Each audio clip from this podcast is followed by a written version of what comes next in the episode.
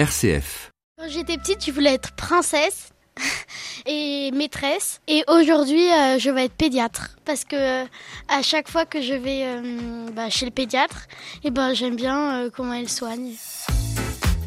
Et oui, pédiatre, mais aussi avocate, policière, pompier, chercheuse, voire même sous-marinière. Aujourd'hui, quasiment tous les métiers sont ouverts aux femmes et c'est tant mieux.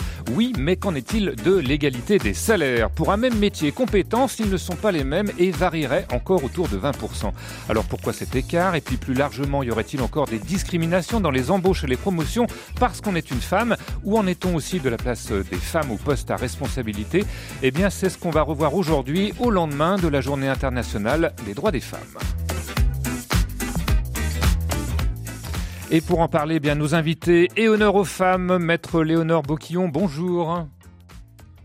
Merci d'être avec nous. Alors vous êtes avocate au barreau de Paris, spécialisée dans le droit du travail ainsi que le contentieux civil et commercial et vous êtes également membre fondatrice de la Fondation des femmes qui a été créée en 2016 où vous intervenez en tant que conseillère juridique. Peut-être deux mots de présentation de cette Fondation des femmes, hein, maître Boquillon, qui l'a lancée et pour quel objectif alors la Fondation des femmes a été lancée sous l'impulsion de euh, Anne-Cécile Meffer, qu'on voit pas mal en ce moment d'ailleurs euh, sur les antennes.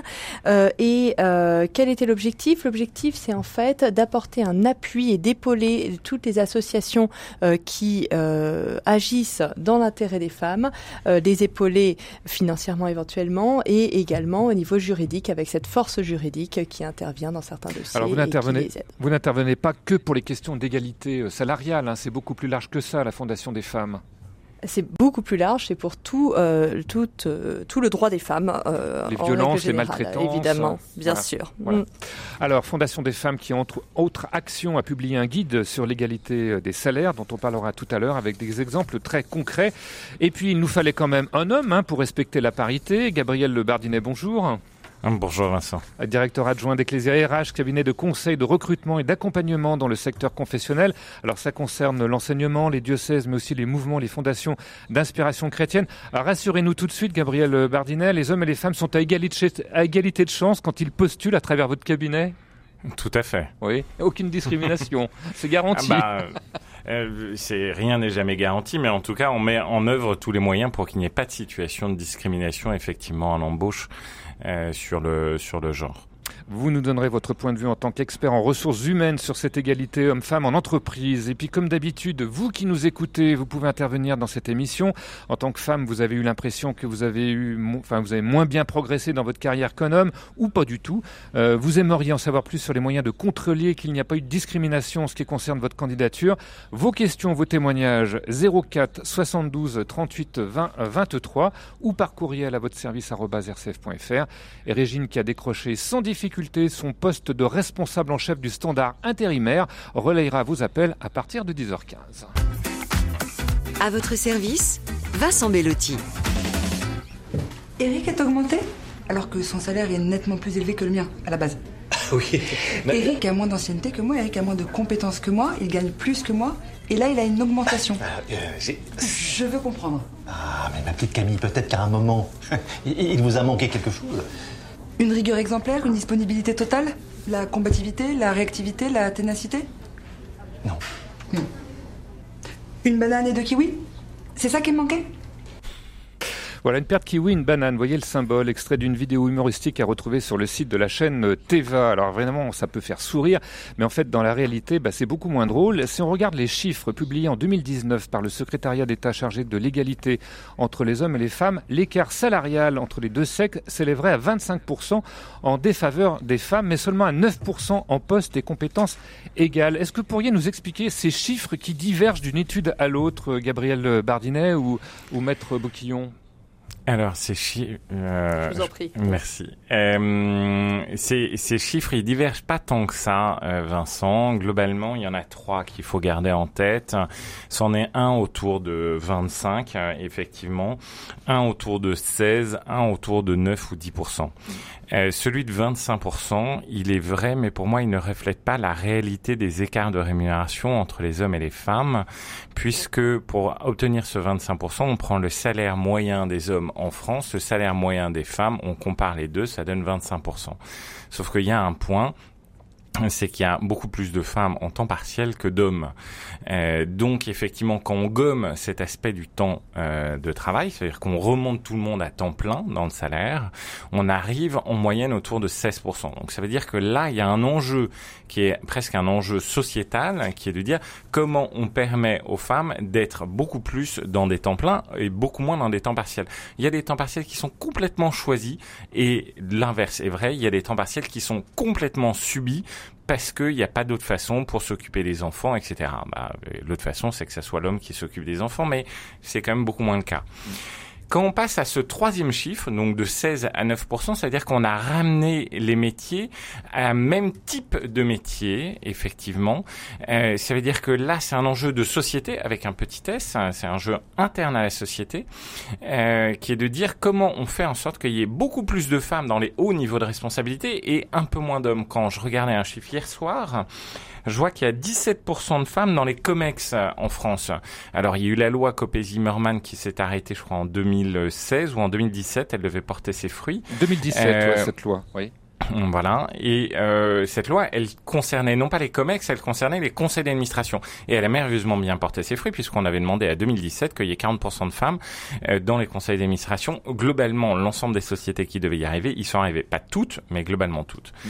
Euh, donc, les 25%, ils reflètent bien une réalité, mais ils ne reflètent pas la réalité d'un écart salarial, mais euh, des enjeux de sociéta, sociétaux, c'est-à-dire comment on permet qu'il y ait beaucoup plus euh, de femmes à temps plein si elles le désirent et comment on permet que les femmes accèdent au niveau de responsabilité? Dès l'instant où on dit c'est un enjeu salarial, on passe à côté de l'enjeu parce qu'on focalise sur un point sur lequel euh, tout à fait il reste 9%. Moi, mes études m'amenaient à des pourcentages un peu plus faibles, autour plutôt de 4% ou 5% une fois mhm. qu'on corrige à même niveau de diplôme, à même niveau d'ancienneté, à même type d'entreprise, à même localisation géographique. Tout ça étant des facteurs qui viennent jouer parce qu'on sait que c'est pas les mêmes représentations, représentativité dans les familles de métiers, dans les diplômes. Il suffit d'aller regarder. Euh, moi, je suis professeur dans les enjeux RH. Tous les ans, mes promos, j'ai 90% de femmes et 10% d'hommes. C'est à un moment donné comment on permet de mieux ventiler les représentativités dans les formations. Maître Boquillon, sur ce chiffre 9%, est-ce que vous avez un commentaire à faire justement euh, pour l'expliquer? Oui, ce qui est très compliqué en fait, c'est ce plafond de verre évidemment, dont, tout, le monde que tout le monde connaît. Euh, tout le monde connaît l'expression, mais c'est vrai qu'on a ce sentiment que, euh, alors d'abord il y a ce temps de travail de 100 ans partiel qui euh, clairement n'est pas choisi dans une grande partie des cas mmh. et dont Gabriel vient de parler, mais également ce plafond de verre qui fait qu'en fait, dès qu'on arrive au poste à haute responsabilité, eh bien les femmes ne l'atteignent pas. On, ne se l'explique pas parce que c'est pas parce qu'elles sont moins diplômées, ça on, sait bien maintenant que c'est mmh. loin d'être le cas. Euh, c'est vraiment, il y a cette espèce de on bloque, on bloque. Justement. C'est tout ça qu'il faut. Et pourquoi est-ce qu'on bloque Alors je vous poser une question euh, complètement idiote, mais euh, si encore peu de femmes au poste à responsabilité, est-ce qu'elles ne s'auto-censurent pas Ce poste, c'est pas pour moi, j'y arriverai pas, c'est pas la peine de postuler? On l'a vu quand même dans les filières scientifiques ou informatiques où les filles sont sous-représentées, peut-être par tradition, manque de confiance, je ne sais pas, maître Boquillon?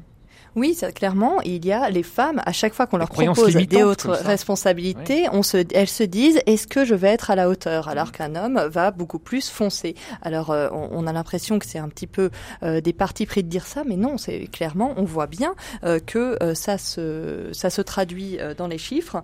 Et, et puis aussi, ce n'est pas qu'elles, hein, c'est un peu facile de dire ce sont les femmes qui sont responsables du fait de ne pas monter au, poste à, à responsabilité. C'est clairement qu'on leur donne moins la possibilité, euh, on l'envisage moins. Mm.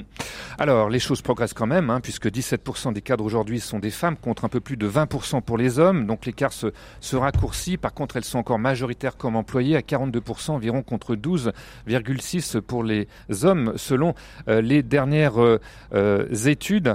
est-ce que lorsque l'on confie, une, lorsqu'il y a une promotion, est-ce qu'on n'est pas aussi victime de stéréotypes en se disant, bah, peut-être qu'une femme aura moins l'agnac, entre guillemets, qu'un homme pour un poste à responsabilité responsabilité, euh, où euh, on place plutôt des femmes à des postes plus euh, en, matière d'écoute ou d'empathie. Vous voyez ce que je veux dire, Maître Boquillon? Il y a des stéréotypes qui font que finalement, bah, il y a une sorte de viscosité comme ça sociale que ça n'avance pas.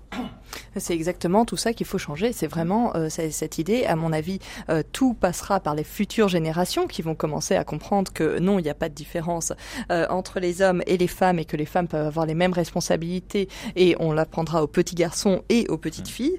et mais également voilà, il y a un travail à faire peut-être dans la tête hein, des, des, des, responsables euh, de, de qui, qui, qui, octroient les, les postes. Enfin, je sais pas, Gabriel Bardinet. Euh, c'est tout à fait, c'est un enjeu RH dans nos entreprises de travailler sur les stéréotypes de genre mm. euh, qui sont insidieux parce qu'ils sont très discrets et on s'en rend pas forcément compte. Alors il y a ceux qui sont très visibles, il y a la réunion à 8 heures du mat, il y a euh, ah bah pour faire ce métier il faut absolument être assis dans sa bagnole et circuler dans toute la région. Moi l'exemple qui m'a marqué, qui date d'il y a une dizaine d'années donc peut-être que ça a changé complètement, mais il y a une dizaine d'années je travaillé énormément pour le secteur pharmaceutique.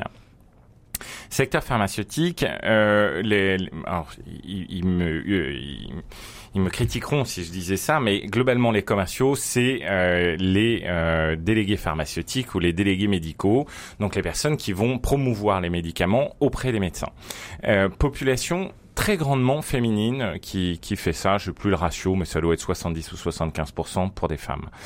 Et après, quand on regarde le poste juste au-dessus, qui est un poste de directeur régional, en tout cas à l'époque, c'était comme ça que les, les forces euh, commerciales étaient structurées. Ce poste-là, il ne faut pas d'autres compétences que d'être un très bon délégué médical ou un très bon délégué pharmaceutique, c'est-à-dire très bien connaître euh, euh, son, son terrain, son réseau, sa tournée, très bien connaître ses médicaments, pouvoir en parler, avoir une bonne appétence dans la relation, etc.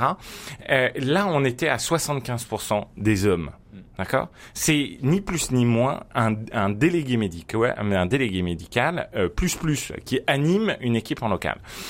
Soit on dit effectivement, euh, bah, il y a l'ensemble des laboratoires pharmaceutiques qui sont discriminants, qui ne, qui ne promeuvent que des hommes à ces postes-là. Soit effectivement on dit, mais attends, c'est un métier qui a été fait par, pour porter par des hommes sur les 20 ou 30 dernières années. Est-ce qu'il ne faut pas, et alors là, c'est là où on arrive sur un stéréotype de genre, atroce. Féminiser le métier. Mais non, faut pas le féminiser. Faut le démasculiniser le métier. C'est-à-dire faut concevoir une autre façon d'exercer ce métier-là. Et effectivement, avec des mécaniques de travail qui sont différentes, dont les nouvelles technologies aujourd'hui et les nouvelles formes d'organisation du temps de travail permettent de faire ça. Et quand on se pose ces questions-là, on se pose enfin les bonnes questions et on se pose pas les questions mm. salariales qui viennent après. Même s'il y a des situations de discrimination salariale, mais aujourd'hui, les enjeux pour moi, vu de ma fenêtre, sont d'abord des enjeux de stéréotypes de genre dans les organisations et comment on démasculinise nos organisations. Alors justement, comment améliorer cette égalité homme-femme en entreprise? Eh bien, une mesure importante est rentrée en vigueur il y a un an et on va en parler dans quelques petites secondes. À votre service avec Ecclesia RH. Aujourd'hui, au lendemain de la Journée internationale des droits des femmes, on s'intéresse à l'égalité homme-femme dans le milieu du travail. Quelle piste pour l'améliorer? Nos invités, maître Léonore Boquillon, qui est membre de la force juridique de la Fondation des femmes, et Gabriel Bardinet, directeur adjoint du cabinet Ecclesia RH. Je rappelle que dans un instant, vous pourrez poser toutes vos questions ou témoignages au 04 72 38 20 23. Alors, comment faire progresser les choses? Plusieurs mesures ont déjà été prises ces dernières années. Parmi elles, depuis le 1er mars 2019, cet index d'égalité égalité homme-femme. Il oblige dans un premier temps les entreprises de plus de 1000 salariés à rendre public cinq indicateurs sur les écarts de salaire homme-femme en leur sein. Alors on peut peut-être les rappeler.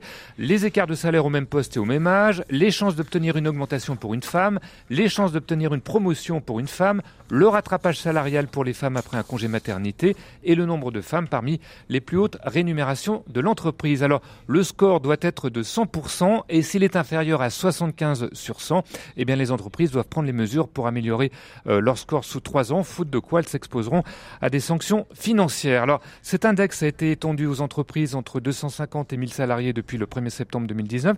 Qu'est-ce que ça a donné, Maître Boquillon? Est-ce que vous avez des retours? Et est-ce que vous pensez que cet index, c'est un bon outil pour faire progresser les choses? Alors oui, en effet, il y a vraiment ce principe à rémunération égale. Euh, il faut y avoir une rémunération égale, pardon, pour un même travail ou un travail à valeur égale.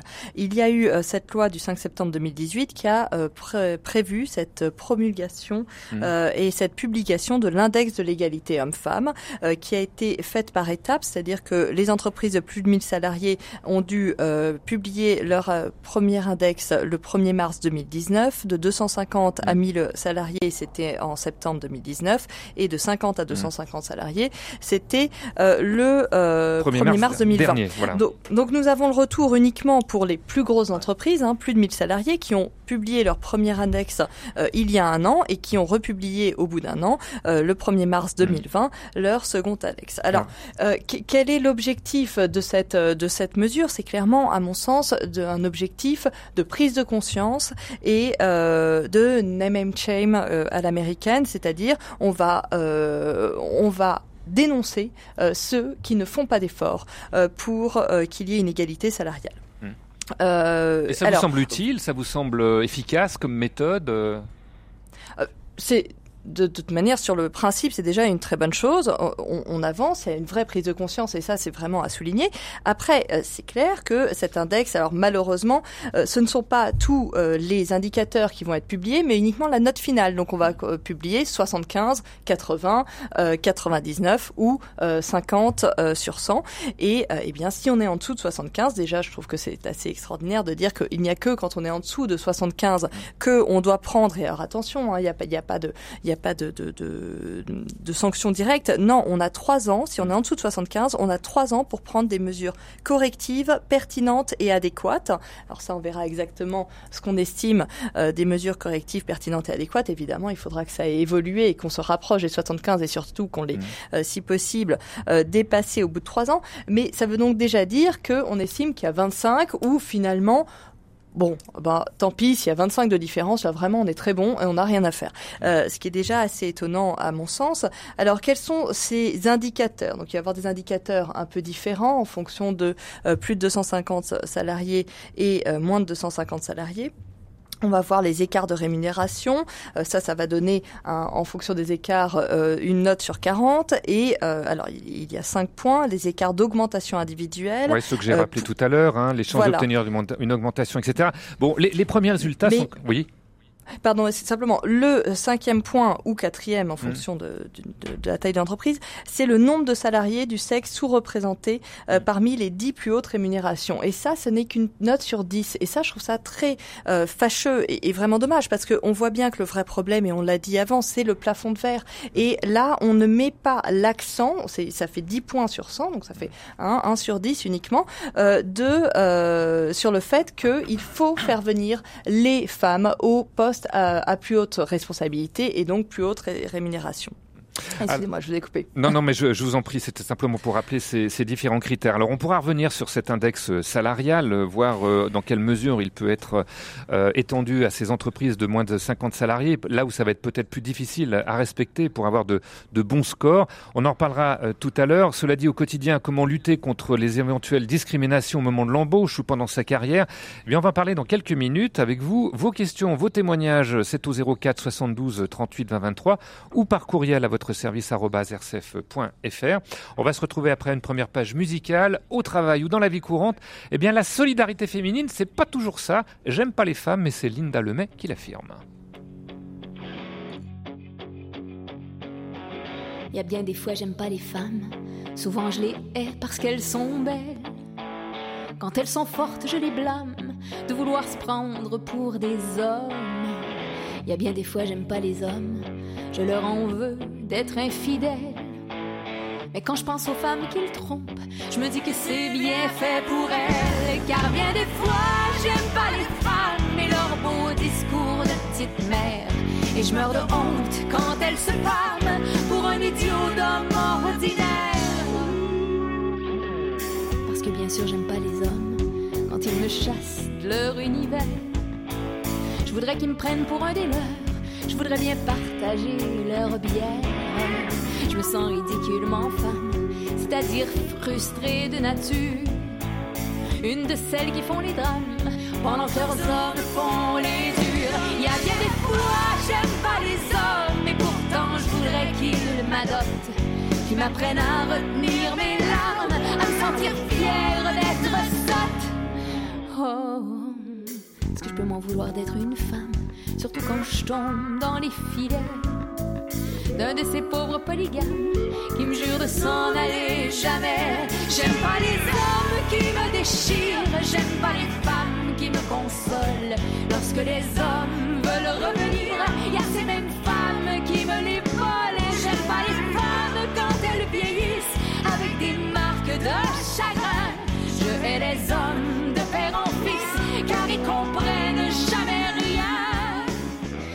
Voilà, elle aime pas les femmes, elle aime pas les hommes, bref, elle aime personne. C'était Linda Lemay qui le revendiquait. Femme, comment améliorer l'égalité avec les hommes en entreprise? Eh bien, on en parle aujourd'hui dans votre service avec nos invités, Maître Léonore Boquillon, membre de la force juridique de la Fondation des femmes, et Gabriel Le Bardinet, directeur adjoint du cabinet Ecclesia RH. Vos questions, vos témoignages, on les attend au guichet suivant.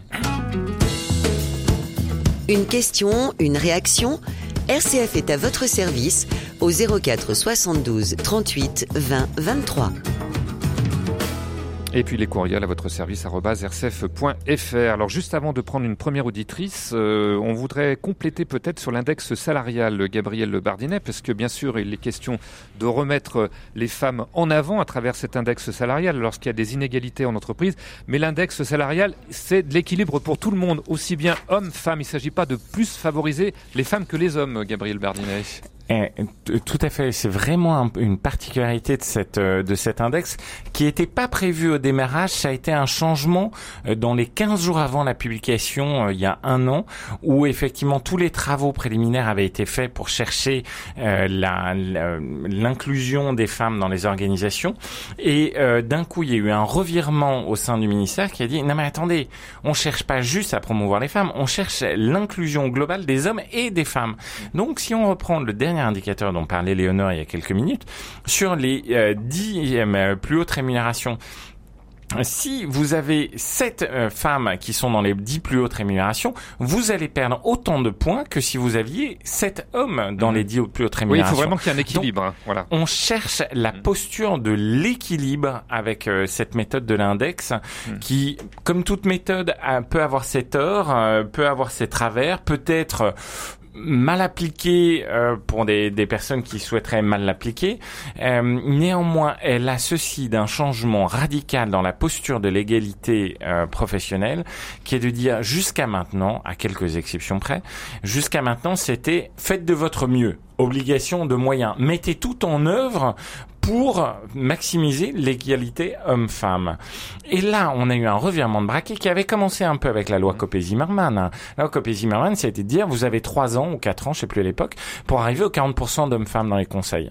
Et sinon après, bing, on vous tape sur les doigts. Bah là, c'est la même chose. C'est-à-dire, on vous donne trois ans pour revenir à plus de 75 points.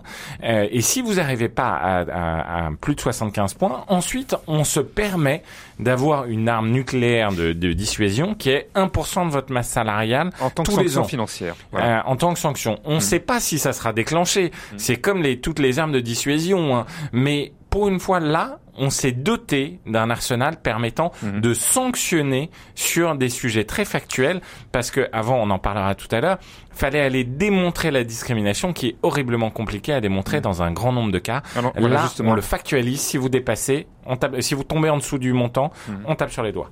Alors 04 72 38 20 23, on va prendre Adélaïde qui nous appelle de Beaune. Bonjour Adélaïde. Alors vous aviez un témoignage ou une question à nous apporter sur cette égalité homme-femme dans le milieu du travail? Un petit peu, oui, Oui. les deux. Euh, déjà une réaction par rapport au fait, euh, la, la- la question de savoir pourquoi les femmes euh, ne, ou trouvent difficilement leur place euh, dans, dans des postes euh, à haute responsabilité. Oui. Effectivement, euh, euh, nous sommes aujourd'hui encore euh, pour ces entreprises-là face à une organisation euh, alors j'ai rien contre, hein, mais euh, masculine, euh, qui euh, fait que euh, c'est aux femmes de de de de, de, bah, de, de jouer de coude, enfin de de, de de, de forcer le chemin pour se faire une place euh, dans cette organisation qui ne tient pas compte euh, ben, de, de, de, la place qui est une femme dans la société aussi, qui est celle aussi d'une mère, euh, qui peut vivre aussi euh, une vie de, d'épouse et qui, ben, au sein de sa propre organisation, n'a pas toujours les moyens de, de, trouver ben, le soutien ou, ou bien l'organisation nécessaire pour pouvoir mener les deux de front. Ça a été votre cas, Adélaïde? Vous avez eu des, des problèmes pour euh, mener de front carrière et vie privée? Alors problème, euh, alors je vais vous dire, enfin un petit exemple, enfin, mmh. moi j'ai plutôt une anecdote, c'est que mon premier job, je, je l'ai, je suis juriste, je l'ai obtenu euh, comme collaboratrice chez un mandataire de justice. Alors je vous parle de ça il y a, il y a oui 30 ans, oui. et qui remplaçait un, un homme qui était stagiaire.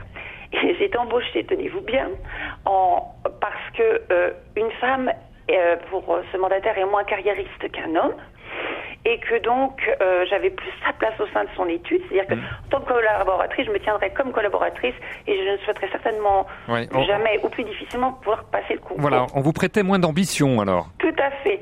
Et dernière chose, euh, mm-hmm. moi aujourd'hui j'ai ma fille mm. qui fait des études en, en, sciences politiques, droit international, qui souhaite s'orienter vers une carrière de diplomatie mais qui souhaite aussi se marier, avoir des enfants. Oui. Et je vous parle de ça en 2020. Mhm. Ça, quoi On lui a répondu Ah ben super, euh, c'est ah ouais, ouais c'est super, t'as beaucoup mhm. d'ambition, c'est génial, mhm. mais euh, la famille euh, va peut-être falloir que tu, tu vois ça à la baisse, quoi. Ou alors c'est la, réflexion. Il y a toujours, voilà, il y a toujours ce, ce, ce choix. merci, merci Adélaïde de, de votre témoignage. Je voudrais juste me retourner vers vous, Léonore Boquillon. Est-ce qu'aujourd'hui, avec les jeunes générations, on se pose moins de la question de savoir qui va s'arrêter à, à salaire ou compétence égale euh, dans les couples hein. Est-ce que les choses ne sont pas un peu en, train de changer quand même il y a un changement de paradigme, mais euh, ça avance doucement euh, et, et, et c'est bien dommage. Euh, en effet, euh, voilà, c il faut arrêter de parler de la maternité, euh, de la femme qui va devoir s'occuper de ses enfants. Et ça va être compliqué parce que non, en fait, un enfant, c'est un papa et qui est également là, qui doit pouvoir s'occuper des enfants et il n'est pas question que ce soit systématiquement la femme qui emmène les enfants le matin et que donc elle soit gênée pour son euh, pour euh, avancer euh, au niveau professionnel, il faut vraiment réussir à changer les mentalités à ce niveau-là. Ce sont les, stéréotypes de genre qu'il faut impérativement modifier, dont parlait Gabriel à l'instant. Hum. Alors, comment est-ce qu'on peut mieux lutter contre les inégalités et aussi les discriminations au travail? J'aimerais qu'on prenne quelques cas concrets, notamment lorsque l'on postule. comment lorsque, d'abord, je crois qu'il faut peut-être rappeler la loi. Maître Boquillon, en matière d'annonces, hein, d'emploi, il n'y a pas des annonces exclusivement réservées aux hommes ou aux femmes, en grande majorité, où c'est vraiment très exceptionnel. C'est extrêmement euh, exceptionnel. C'est dans des cas très particuliers. Par exemple, c'est vrai que pour des acteurs, euh, etc., là, on peut dire si on veut un, homme ou une femme, parce mhm. que ça devient compliqué euh, d'interchanger. mais mais clairement, il n'est pas question d'avoir des, des annonces qui sont genrées alors qu'il n'y a pas une raison telle que celle que je viens mhm. d'évoquer. Bon. Mais quels pourraient être les, quand on se présente pour un entretien d'embauche, quels pourraient être, euh, on va pas vous le dire, hein, vous êtes une femme, je vous prends pas, mais quels pourraient être les motifs cachés de, de discrimination? Qu'est-ce qu'on peut invoquer pour pas, pour pas prendre une femme plutôt qu'un homme? Bah, en fait, c'est justement le problème à l'embauche, c'est qu'on n'invoque pas. Mmh. On prend ou on prend pas, et on n'a pas du tout à exposer les motifs euh, qui euh, décident de prendre plutôt l'un euh, plutôt que l'une. et j'ai eu un dossier que, que j'ai traité pour la Fondation des femmes, d'ailleurs, sur une question d'une femme qui était chef de chantier, donc un, métier qui est mmh. majoritairement masculin. On va en parler plus tard. Et, et c'est très difficile, en effet, à l'embauche de réussir à prouver le début de preuve que doit apporter la personne qui s'estime discriminée euh, parce que, eh bien, justement, il n'y a rien à justifier. Mmh. Et euh, dans ce cas-là, eh bien, en réalité, euh, il y avait eu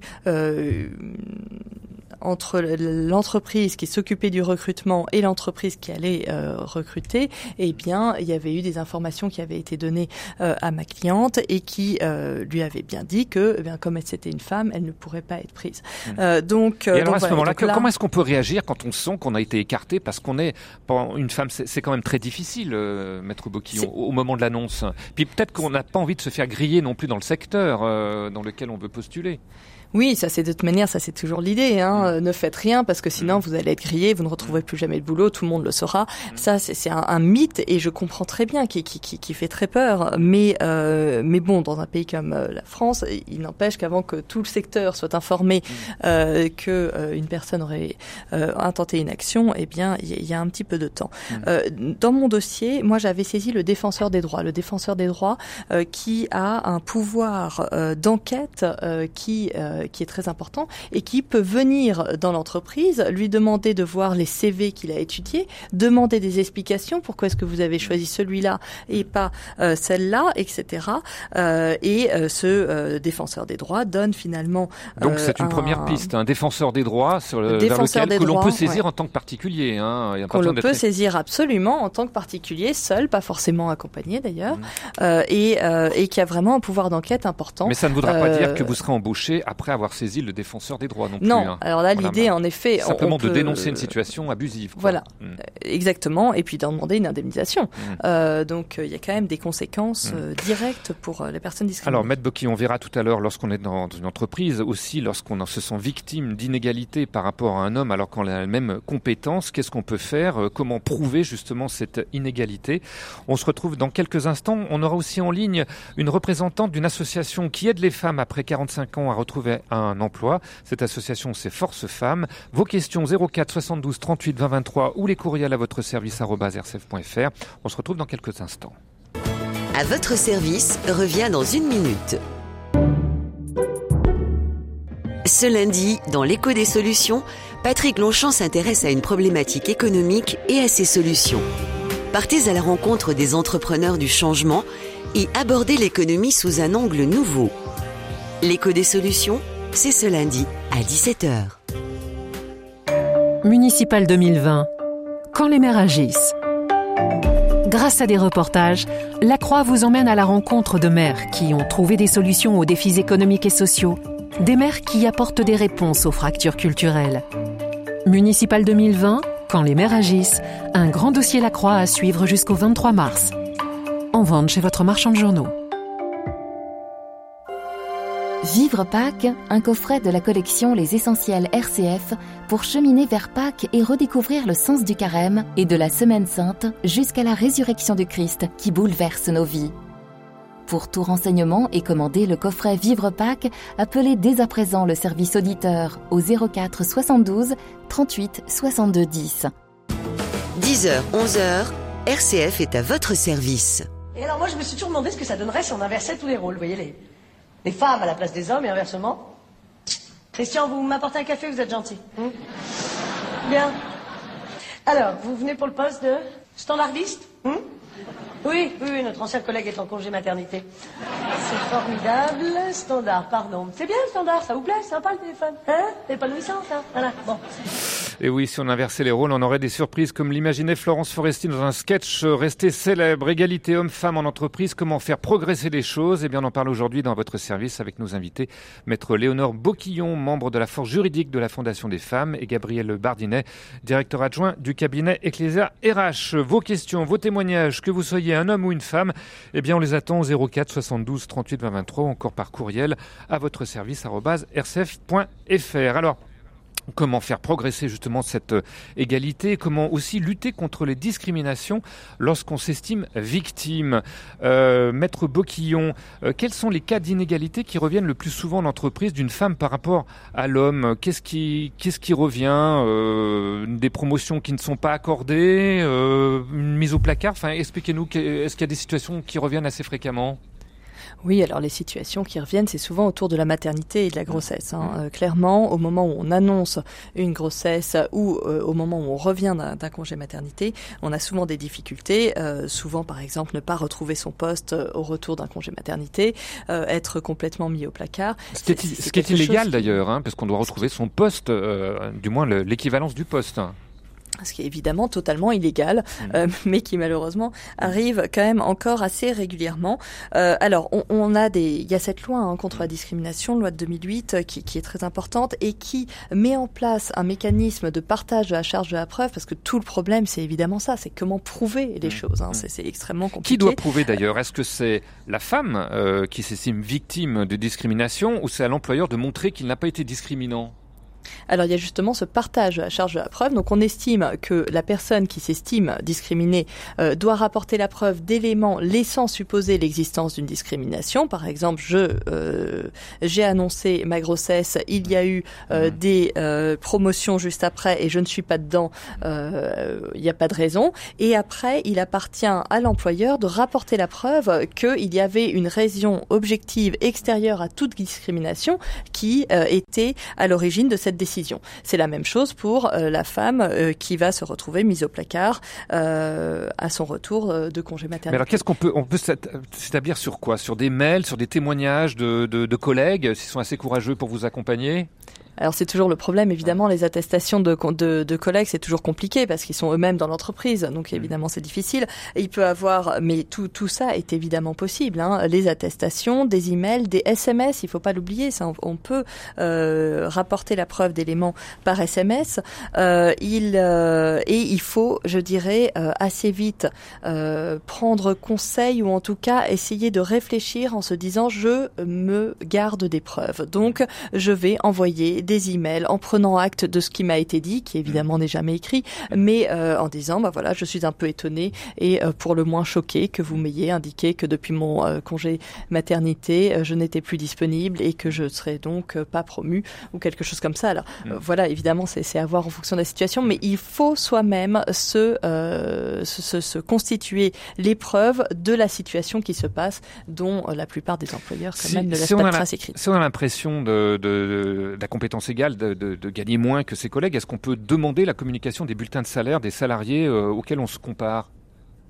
Alors, on peut évidemment euh, essayer de faire une comparaison. C'est difficile parce que d'abord, comment le savoir si on n'a pas euh, l'information au départ euh, Et puis, et puis, c'est assez difficile parce que pour le salaire, évidemment, le problème, c'est que il va falloir voir exactement quelles sont les compétences avant d'arriver dans l'entreprise, quelle est l'ancienneté dans l'entreprise, quelle est la euh, quelles sont les compétences qu'on a et, comment on a été perçu, etc. Euh, c'est vrai que c'est assez compliqué. Euh, il faut se battre. C'est pour ça que le défenseur des droits a vraiment un intérêt dans ce genre de situation où on a besoin de quelqu'un qui vienne chapeauter tout ça et qui a le droit de venir voir et de venir farfouiller dans tout ça mmh. et pour essayer de comprendre ce qui se passe. Donc, qui peut vous aider? Les, Oui. Peut-être en complément de ce que vient de dire Léonore, c'est moins le cas maintenant que je, je travaille dans le, dans le monde professionnel, mais quand je travaillais pour, les, pour le marché privé, euh, sur les sujets de l'égalité salariale, le problème, pour moi, le, le, péché originel, je peux dire ça maintenant que je suis chez RCF, oui, allez-y. Euh, de, des problématiques salariales vient pour grande partie du salaire à l'embauche. Il s'avère que euh, moi le chiffre qui m'avait bluffé et j'ai vu qu'une nouvelle étude dont je me souviens pas la chaud mais une étude que j'avais menée, j'ai demandé aux étudiants quel serait leur salaire idéal à la sortie d'études. Euh, et une nouvelle étude a posé la même question, à peu près même chiffre, 9% d'écart entre les prétentions des hommes versus les prétentions des femmes. Donc ça veut dire que quand on est une femme, il faut pas hésiter à demander beaucoup. Gabriel euh, Alors, oui ou non, moi ma réponse elle est côté employeur, de dire si vous ne voulez pas arriver en, à, à, faire sans le vouloir finalement des écarts de salaire entre deux postes qui seraient similaires entre un homme et une femme, qui alors on peut voir la version négative, dire c'est une discrimination du, du en genre, ou d'un côté dire bah euh, il y en a une qui a une qui a pas réclamé, l'autre qui a réclamé, mm. j'ai j'ai accepté l'un, l'autre a pas demandé, j'ai pas donné. Euh, c'est de dire je refuse toute forme de négociation salariale à l'embauche. J'annonce le salaire Tu prends ou tu prends pas. Il n'y a pas de discussion. Il y a des structures américaines qui se sont mis à faire ça, de dire ton full package de salaire, c'est 250 000 dollars. Maintenant, on discute sur comment tu veux le structurer en termes de fixe, de variable, de mutuelle, de, euh, de stock, euh, stock option, etc. Mais ça sera l'équivalent de 250 000. Et après, on discute plus. Ça évite d'insinuer le verre dans le fruit dès le démarrage. Euh, Alors, une possibilité. Malheureusement, peu d'entreprises le font aujourd'hui parce que ah ouais mais il est bon, on voudrait négocier avec lui, etc. C'est une erreur. Mais c'est toujours cette question dont on a toujours dit aux femmes qu'elles valaient moins et c'est vrai qu'elles s'est tellement inclus euh, et elles l'ont tellement une sorte de euh, tradition comme ça. Exactement, qu'il faut absolument réussir à, à endiguer. Alors, euh, on reviendra tout à l'heure lorsqu'il y a eu des discriminations avérées, euh, vers qui on peut se tourner, jusqu'où ça peut aller. On reprendra la procédure avec vous. Cela dit, emploi au féminin, c'est pas toujours évident, d'autant plus quand on prend de l'âge et qu'on a dû s'arrêter. On va en parler dans quelques petites secondes. À votre service, avec Ecclesia RH.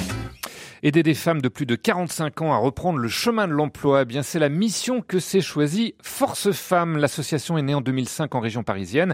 Elle est présente aujourd'hui dans 15 antennes réparties sur tout le territoire. Alors comment ça fonctionne? Pourquoi s'intéresser précisément aux cadres féminines On va tout savoir avec vous. Corinne Mass, bonjour. Bonjour. Euh, vous êtes la coordinatrice de l'antenne lyonnaise de Force Femmes qui comprend aussi le reste du Rhône et une partie de l'Ain. Avant tout, qui a créé Force Femmes à l'origine? Est-ce que vous pourriez nous rappeler, remonter un petit peu le cours du temps? Oui, tout à fait. Ce sont des femmes chefs d'entreprise donc euh, à Paris euh, qui s'étaient retrouvées lors d'un Women's Forum et, et c'est à l'origine grâce à Véronique Morali euh, et elles ont voulu faire quelque chose pour les femmes et c'est comme ça que Force Femmes est née et que chaque année on constate que les besoins sont toujours aussi aussi importants. Mmh. Votre but c'est donc d'accompagner vers le retour à l'emploi ou la création d'entreprises des femmes de plus de 45 ans inscrites au chômage depuis moins de deux ans. Pourquoi ce seuil de 45 ans, euh, Corinne Mass euh, eh bien parce que à partir de 45 ans, on est considéré comme senior et que donc ce public euh, connaît une double discrimination, celle de, du genre et celle de l'âge. C'est-à-dire celle euh, du genre et celle de l'âge. En quoi c'est une double peine? Euh, double peine parce que euh, vous venez d'en parler précédemment. Euh, il y a toute la problématique de, des, femmes vis-à-vis de, de l'emploi, de retrouver un poste, de, de négociations salariales, etc. Et puis ces stéréotypes aujourd'hui sur sur l'âge mmh. où on vous dit qu'à 45 ans, bah, vous ne mmh. valez plus plus grand chose. Mmh. Quels sont les, les, cas de figure, les femmes que vous accueillez aujourd'hui? Est-ce que ce sont des femmes qui ont arrêté de travailler pour s'occuper des enfants et qui sont ou qui se sont séparées peut-être euh, qui ont divorcé, qui ont besoin de retravailler, ou c'est plus que ça aujourd'hui? Ah non, non, c'est beaucoup plus que ça. Euh, c'est vrai qu'il y a dix ans, euh, on avait des profils de femmes qui, qui avaient arrêté de travailler, qui, pour des raisons X ou Y, euh, avaient besoin de, de, se remettre sur le marché du travail. Aujourd'hui, la majorité des femmes que nous accompagnons ont un vrai passé professionnel et ont été euh, en fait licenciées, ont connu un licenciement, soit licenciement économique, soit euh, rupture conventionnelle, parce que l'on voit de plus en plus de cas de, de burn-out en fait et, les conséquences de, de, ces burn-out. Mais à votre avis, pourquoi c'est plus dur pour une femme de plus de 45 ans de retrouver un travail. Il n'y a plus en principe le fait d'être enceinte, euh, Corinne Mass non, mais ce sont tous les stéréotypes qu'on connaît aujourd'hui. Hein. Euh, quand on regarde, enfin, je dirais que trouver des causes, ça n'est c'est pas évident. Mais quand on regarde les statistiques, les, faits sont là. Euh, je dirais que les, statistiques des hommes euh, plus de 45 ans, je dirais, s'améliorent. Ils commencent à retrouver des postes. pour les femmes, quand on regarde la courbe, c'est toujours aussi exponentiel. Mmh. donc voilà, ce sont des faits que l'on constate. on a on a parlé des, des stéréotypes précédemment euh, en entreprise. Et, et, je pense que c'est là où on a un énorme travail à faire. Et euh, il faut, il faut, il faut que sur le terrain les, les, les choses se mettent en place. Mm, mm. Alors, euh, moi, j'entends je, beaucoup de discours de, depuis plus de 12 ans que je suis chez Force Femmes, et, et je constate que finalement, c'est en travaillant sur le terrain par des petites choses, en parlant des actions positives qui se mettent en place, en parlant des entreprises mm. euh, euh, qui, qui, réagissent. Euh, et moi, je, je, crois beaucoup. c'est la politique des petits pas plutôt que des grandes mesures gouvernementales comme les index. voilà. Voilà, je pense que chez Force Femmes, c'est ce qu'on essaye de Mm. faire, c'est d'être sur le terrain Mm. et, et de d'entraîner toutes ces femmes à avoir la, la bonne posture pour euh, pour retrouver un Mm. poste. Alors, vous ne fonctionnez pas tout seul, toute seule hein, dans cet accompagnement. Vous avez créé tout, vous avez créé tout un réseau de, de bénévoles professionnels, bénévoles professionnels comme celle-ci. Bonjour à toutes, je suis Karine Montourcy, chef d'entreprise. J'ai créé Paradigm Coaching il y a 7 ans. Par ailleurs, je suis bénévole chez Force Femmes depuis 7 ans également. Aujourd'hui, nous allons parler de gestion du temps. Alors selon vous, pourquoi s'intéresser à la gestion du temps en recherche d'emploi? Tout simplement parce qu'une organisation du temps efficace au quotidien est un facteur clé dans la réussite de votre recherche d'emploi. Voilà, Catherine, euh, Karine Montorsi, chef d'entreprise spécialisée en coaching qu'on retrouve sur l'une de vos vidéos tuto à Force Femmes. C'est l'une des intervenantes bénévoles. C'est pas la seule, hein, Corinne Mass. Vous avez des euh, des coachs, bien sûr, mais vous avez aussi des euh, des responsables en ressources humaines. Enfin, quelle est quelle est l'étendue de votre réseau? Alors aujourd'hui, Force Femmes, ce sont euh, 900 bénévoles. Euh, et je dirais que chaque jour ça, augmente. Alors le profil des bénévoles, ce sont soit des DRH, soit des chefs d'entreprise, euh, soit des coachs, euh, soit après des personnes qui ont une compétence très très spécifique et qu'ils viennent partager avec les femmes que nous accompagnons. Hmm.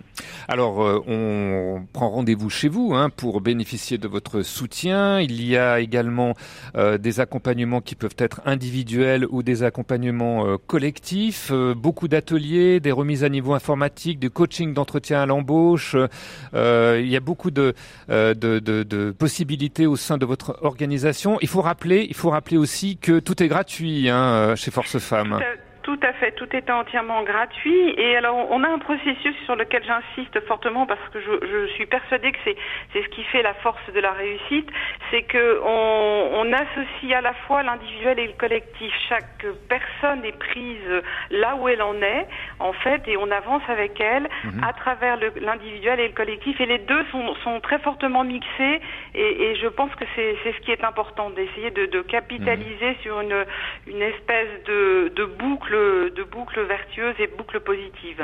Alors chez vous, on peut euh, essayer de donc euh, être accompagné sur le, chemin du, retour à l'emploi. On cultive son employabilité. On peut aussi créer euh, son entreprise. Quel type de création d'entreprise, par exemple, Corinne Mass Alors c'est très varié. On a euh, un pourcentage quand même important de personnes qui créent leur propre activité. Ça c'est Mhm. important et qui du coup euh, mettent en avant leurs compétences et apprennent à vendre leur- leur- leurs compétences.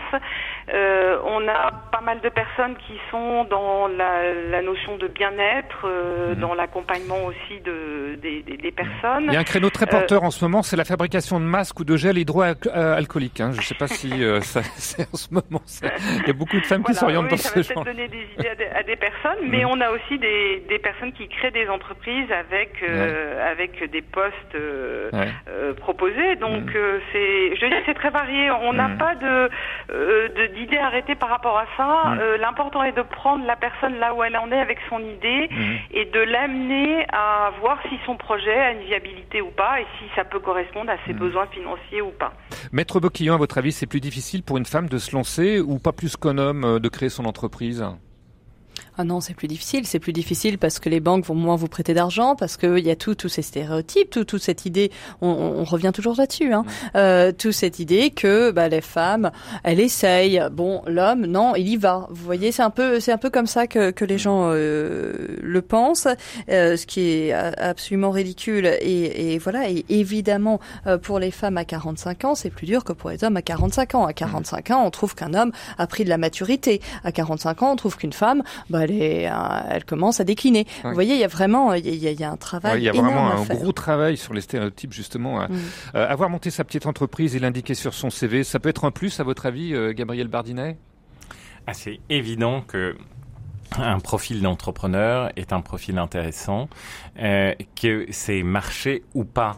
Euh, je suis un grand apôtre de lutter contre le fait que ah bah il a planté son entreprise, c'est dramatique, mais c'est pas grave. Dès l'instant où il sera en mesure d'expliquer la raison, s'il reste sur c'est un échec.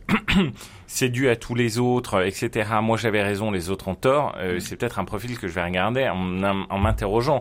Est-ce qu'il a su faire le deuil du projet? Mais quelqu'un qui s'est lancé, qui a eu le, le, moteur pour se lancer, c'est quelqu'un qui va être très intéressant. Le profil qui me questionnera plus, c'est celui qui a été chef d'entreprise euh, de son entreprise pendant dix ans, qui pour une raison ou une autre l'a vendu et va vouloir revenir dans un poste en entreprise. Euh, là, je vais le questionner pour comprendre, parce qu'à un moment donné, pendant dix ans, tu as été euh, maître de ton destin professionnellement. Je comprends que tu veuilles plus parce que c'est épuisant, mais est-ce que tu vas accepter de recevoir des ordres de quelqu'un d'autre? Hmm. Voilà, mais ça, c'est des profils qui sont très intéressants, sur lesquels il faut bien échanger avec eux, mais c'est passionnant. Hmm. Alors, Force Femme, l'accompagnement, je le rappelle encore une fois, est entièrement gratuit. Les conditions, être une femme de plus de 45 ans, être inscrite au chômage depuis moins de deux ans. Mais pour l'instant, il faut le dire aussi, car euh, Corinne Mass, l'association va se mettre au ralenti malheureusement. Euh, à cause d'un certain virus, voilà. Euh, voilà, vu les circonstances sanitaires, euh, on veut mettre à l'abri les femmes qu'on accompagne ainsi que toutes les, les, équipes de, de bénévoles. Euh, donc voilà, pour l'instant, pour une quinzaine de jours, euh, l'activité, je dirais, en, en, direct et sur place va se mettre en, en stand-by. Voilà, en tout cas, ça, ça n'empêche pas, quand ça ira mieux, et déjà de bien noter cette adresse, hein, www.forcefemme avec un S à la fin.com.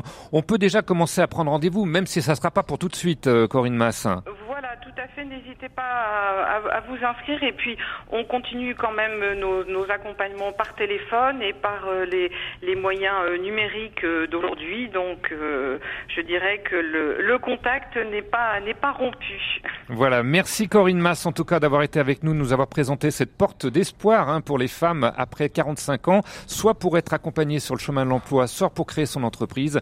Force Femmes, avec tout attaché, avec un S à la fin.com. Il y a 15 antennes à travers toute la France. Vous allez certainement euh, trouver euh, celle qui vous correspond dans votre région. Alors, euh, égalité salariale, c'est un premier point en entreprise, mais il n'y a pas que ça aussi. Il y a certaines remarques qui ont parfois du mal à passer. Écoutez. À votre service, RCF. Tout d'abord, il y a le sexisme hostile. Ça, c'est quand t'expliques aux gens que les capacités d'un humain, ça dépend de son genre. Oui, non, non, on a embauché Christophe plutôt que Virginie. Non, bah tu sais, les femmes c'est trop sensible pour la direction. Puis un mi-temps c'est bien pour elle, comme ça elle va pouvoir s'occuper de ses enfants.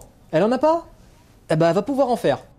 Voilà, sexisme toujours traité d'une manière humoristique par ce youtubeur, mais c'est vrai que dans la réalité, c'est pas toujours évident. Puis il y a aussi les petites remarques hein, qu'on peut faire dans le milieu du travail, euh, du style oh bah ta robe elle est pas mal aujourd'hui ou euh, ah ben je trouve que tu es bien mise en valeur. C'est vrai qu'il y a un climat depuis MeToo qui a été installé dans les entreprises comme Maître Boquillon. On, on sait plus trop aujourd'hui si faire un compliment à une femme, ça peut être considéré comme du harcèlement c'est pas une question de faire un compliment. En fait, ramener euh, la femme à la manière dont elle est habillée, je pense que si on faisait les mêmes choses pour un homme, il le prendrait pas forcément très bien. Et ce côté, ah mais en fait, c'est je suis sympa parce que je lui ai dit qu'elle avait une jolie cou une jolie jupe. Euh, eh bien, euh, eh bien non, c'est pas ça. Moi, je suis là pour travailler et donc évidemment, je demande à être reconnue pour le travail que je fais et non pas pour euh, pour la couleur de ma jupe. Oui, mais remarquez, les femmes peuvent aussi complimenter les hommes pour leur tenue, hein, aussi. ça peut être aussi. Oui, mais le, le, jour où on verra les pas patronne euh, dire aux hommes euh, c'est bien, euh, tu as des jolies chaussures et c'est c'est le compliment que je te fais sur ton travail ce mois-ci, et eh ben peut-être qu'ils apprécieront un peu moins. Mm. c'est vrai que ce, côté un peu paternaliste et on trouve ça quand même c'est mm. sympa finalement, c'est sympa d'avoir une jolie collière de jupe, etc. Bah non, en fait, on n'est pas là pour ça et, et, et c'est vrai que je commence qu'il y a commence à avoir une prise en de, de conscience, pardon, une prise de conscience que en fait ce côté paternaliste, c'est sympathique. Euh, je suis un homme de 50 ans et je me permets euh, toute réflexion euh, sur à des stagiaires. Et eh ben, on commence à plus trouver ça très drôle et on commence à comprendre qu'en fait c'est pas très drôle mmh. et que c'est pas drôle à vivre au quotidien. Je voudrais qu'on revienne sur les manières de lutter contre les discriminations lorsqu'on a, on s'est rendu compte que vraiment le, le poste, la promotion qui devait normalement vous revenir finalement euh, pour des raisons plus ou moins floues, euh, ne vous est parvenu. Euh, comment prouver cette discrimination? Vous nous avez dit tout à l'heure, maître Boquillon, qu'il y avait des, des, pièces à fournir, des échanges de mails. On peut en parler à sa direction aussi directement, avant peut-être de sortir l'artillerie lourde et d'avoir recours au prud'homme. Ah mais bien sûr, évidemment. Euh, on, on, peut essayer de voir ce qui s'est passé. Peut-être qu'il y a eu une incompréhension. Euh, c'est malheureusement pas toujours euh, juste une incompréhension, mais euh, mais évidemment, on essaye de, de, voir ce qu'il se passe. On euh, prévient et puis je, moi je dis simplement, il faut se prémunir un petit peu de ce qui peut se passer, voir un petit peu plus loin. Si jamais on ne trouve pas une issue, si jamais on voit que ça bloque, eh bien là, il faut s'être garder des preuves parce qu'évidemment, maintenant il y a quand même des réflexes dans les entreprises où on n'écrit plus euh, ce qui pouvait encore être écrit il n'y a pas si longtemps. Euh, chez les avocats où il n'y a pas le droit du travail parce qu'on a des collaborateurs libéraux, on, a quand même des, des, des réflexions intéressantes. J'agis pour une collaboratrice euh, qui euh, a été, qui a vu son contrat rompu, donc on n'a pas besoin de raison hein, pour rompre un contrat de collaboration, qui a vu son contrat rompu à son retour de congé maternité. Eh bien, je dis, ça ne va pas, discrimination, indemnisez-moi. Et que me répond la partie adverse devant la cour d'appel de Versailles? Donc pas tout à fait des rigolos qui ne connaissent rien, eh bien, ils me répondent mais pas du tout. De toute manière, il y avait une, une rupture de loyauté euh, puisque il y a neuf mois, cette jeune fille m'a laissé euh, l'augmenter sans me dire qu'elle était enceinte. Donc en fait, on me répond il n'y a pas de discrimination aujourd'hui. En fait, il y a eu rupture de loyauté parce qu'elle ne m'a pas laissé mmh. euh, la discriminer il y a neuf mois. Mmh. Et ça, c'est encore des raisonnements qu'on mmh. entend, ce qui est quand même totalement aberrant euh, en 2020. Alors, euh, qui peut nous aider? Il y a les délégués du personnel, il y a l'inspection du travail que l'on peut solliciter également de manière anonyme, hein, euh, maître Boquillon. Bien sûr. Euh, bien sûr, bien sûr. Il y a également le médecin du travail, hein, si euh, on se trouve euh, dans un état de santé, euh, disons, un peu euh, atteint parce qu'il y a eu cette discrimination. Donc il y a quand même des cartes à jouer. Hein. Quel résultat ça peut donner? Bien sûr, il y a les prud'hommes, mais il faut pas se leurrer non plus. c'est long, les prud'hommes, et ça donne pas forcément les résultats escomptés. C'est long, c'est vrai. Euh, bah, C'est-à-dire qu'évidemment, on essaye de faire avancer la situation. On essaye de faire valoir que non, il n'y a pas raison, il n'y a pas de raison euh, que euh, mon collègue soit promu euh, et à chaque fois, à chaque année, et pas moi, etc. Si jamais euh, ça ne fonctionne pas, moi je vois bien, les femmes finissent par être totalement cassées et il faut qu'elles quittent l'entreprise parce que parce que parce que ça, ça, les ronge vraiment et on met un temps fou à se remettre d'un burn-out, etc. De, de cette situation qui, qui empoisonne la vie. Euh, et donc, il faut qu'elle quitte l'entreprise. Et à ce moment-là, évidemment, il faut aller au prud'homme. Il n'est pas question de quitter l'entreprise. Et euh, parce que sur le coup, on se dit, eh bien, moi, je n'en pouvais plus, au moins, j'en entends plus parler. Non, parce que dans un an ou dans deux ans, vous allez vous dire, mais enfin, quand même, j'ai tout laissé, j'ai tout, moi, j'ai tout lâché. Euh, c'est hors de question. Euh, et je me suis fait totalement avoir. Donc, euh, il faut, euh, il faut évidemment essayer de trouver. Et ça, il n'y a pas personne n'essaye d'aller au prud'homme de prime abord. Ça, c'est ça, c'est une espèce de mythe. On essaye toujours d'arranger sa situation. On est bien dans un emploi jusqu'à son congé maternité. On se dit qu'on va être bien au retour. On ne se dit pas tout de suite, eh ben j'irai au prud'homme mmh. euh, parce que ça va être plus rigolo. Mmh. Euh, pas du tout. On sait que c'est très lourd et que c'est très long. Euh, donc si, euh, mais par contre, si on est obligé de partir, eh bien il faut avoir réfléchi un petit peu euh, à la suite et, euh, et, et je dirais que c'est encore pire de se dire je j'ai tout laissé et, et, et mon collègue, lui, a pris ma place et, et toutes les promotions que j'aurais dû avoir. Gabriel Bardinet, euh, le rôle du DRH dans cette euh, question de discrimination d'égalité, euh, ça doit être quoi Un veilleur, un arbitre alors, ça doit être un veilleur, un arbitre, un joueur, un acteur. Il est au cœur de la mêlée. C'est à lui euh, de travailler ces sujets-là, donc d'être très au courant que ça soit sur de la discrimination, euh, les principes de la discrimination directe ou de la discrimination indirecte, que ça soit sur les stéréotypes de genre, enfin sur tout mmh. ce dont on vient de se parler ce matin, il doit le mettre en œuvre, il doit le mettre en musique, il doit être euh, la personne qui va alerter régulièrement et très en amont, surtout pas attendre qu'on soit face à une situation de discrimination pour dire ah mais attendez ça pose pas de problème les amis, on va gérer ça puis ensuite on va se transformer. Non, c'est déjà une situation d'échec d'être arrivé face à une situation de discrimination. Mmh. Moi, ma, ma conviction là-dessus, c'est que euh, il faut les traiter euh, par de multiples angles et surtout pas par un an qui dire euh, on va mettre en place un plan de lutte euh, contre la discrimination. Non, c'est on va travailler sur l'ensemble des sujets pour cercler en fait pour étouffer la possibilité de faire naître des situations de discrimination. Donc c'est travailler bien entendu sur les accords d'égalité professionnelle, travailler sur du management inclusif. Mmh. Qu'est-ce que ça veut dire? Mmh. C'est c'est de former sur le sur les stéréotypes de genre, de, de, de faire éteindre toutes les situations de sexisme ordinaire. Du sexisme ordinaire, c'est ce qu'on avait parlé tout à l'heure, dire euh, on félicite une jeune femme pour sa jupe. Non, non, non, non. En fait, mon gars, mm. si, si cette personne est là, c'est parce qu'elle est compétente. Donc tu peux trouver sa jupe jolie, très bien, mais mm. tu vas d'abord la féliciter pour ses compétences, voilà. puis ensuite euh, pour le reste. Mm. C'est tous ces sujets-là sur lesquels le DRH doit être en pointe dans les organisations. Et puis les choses sont en train de changer avec les nouvelles générations. On peut quand même être optimiste, hein, Maître Boquillon, là-dessus. Je pense qu'aujourd'hui, les, euh, les femmes d'aujourd'hui n'ont plus rien à voir avec celles d'il y a 30 ans aujourd'hui, j'imagine. Non, je, ça, avance. Ça, avance. Pas assez vite, mais ça avance. Ça avance. J'en suis aussi pleinement convaincu, mais c'est la façon dont nous, parents de famille, allons éduquer nos enfants. C'est cela les, les, mhm. les employés ou les cadres ou les dirigeants de demain. Mhm. Et c'est la responsabilité des parents, dès le plus jeune âge, d'alerter là-dessus. Eh bien, on arrive au terme de cette émission. La Fondation des femmes, si vous souhaitez en savoir plus sur ses missions, sur son accompagnement, c'est fondationdesfemmes.org. Merci Maître Boquillon d'avoir participé à cette émission. Merci également à, vous, euh, Gabriel Bardinet. Prochain rendez-vous avec l'Ecclésia RH, ce sera le 15 avril. On fera un gros plan sur un métier méconnu, celui d'économe. Merci aussi à Régine qui a mis sa touche féminine au téléphone du standard et à Xavier François sa touche masculine aux manettes. Et demain, on parlera de quoi? Eh bien, d'achat immobilier, être propriétaire de son logement, le rêve de beaucoup de Français. Mais comment s'y prendre pour accueillir, pour acquérir son premier appartement? Quel piège aussi à éviter Eh bien, on verra cela avec Maître Lemay, rédacteur en chef du magazine Conseil des notaires. À demain. En tout cas, nous, on le veut bien.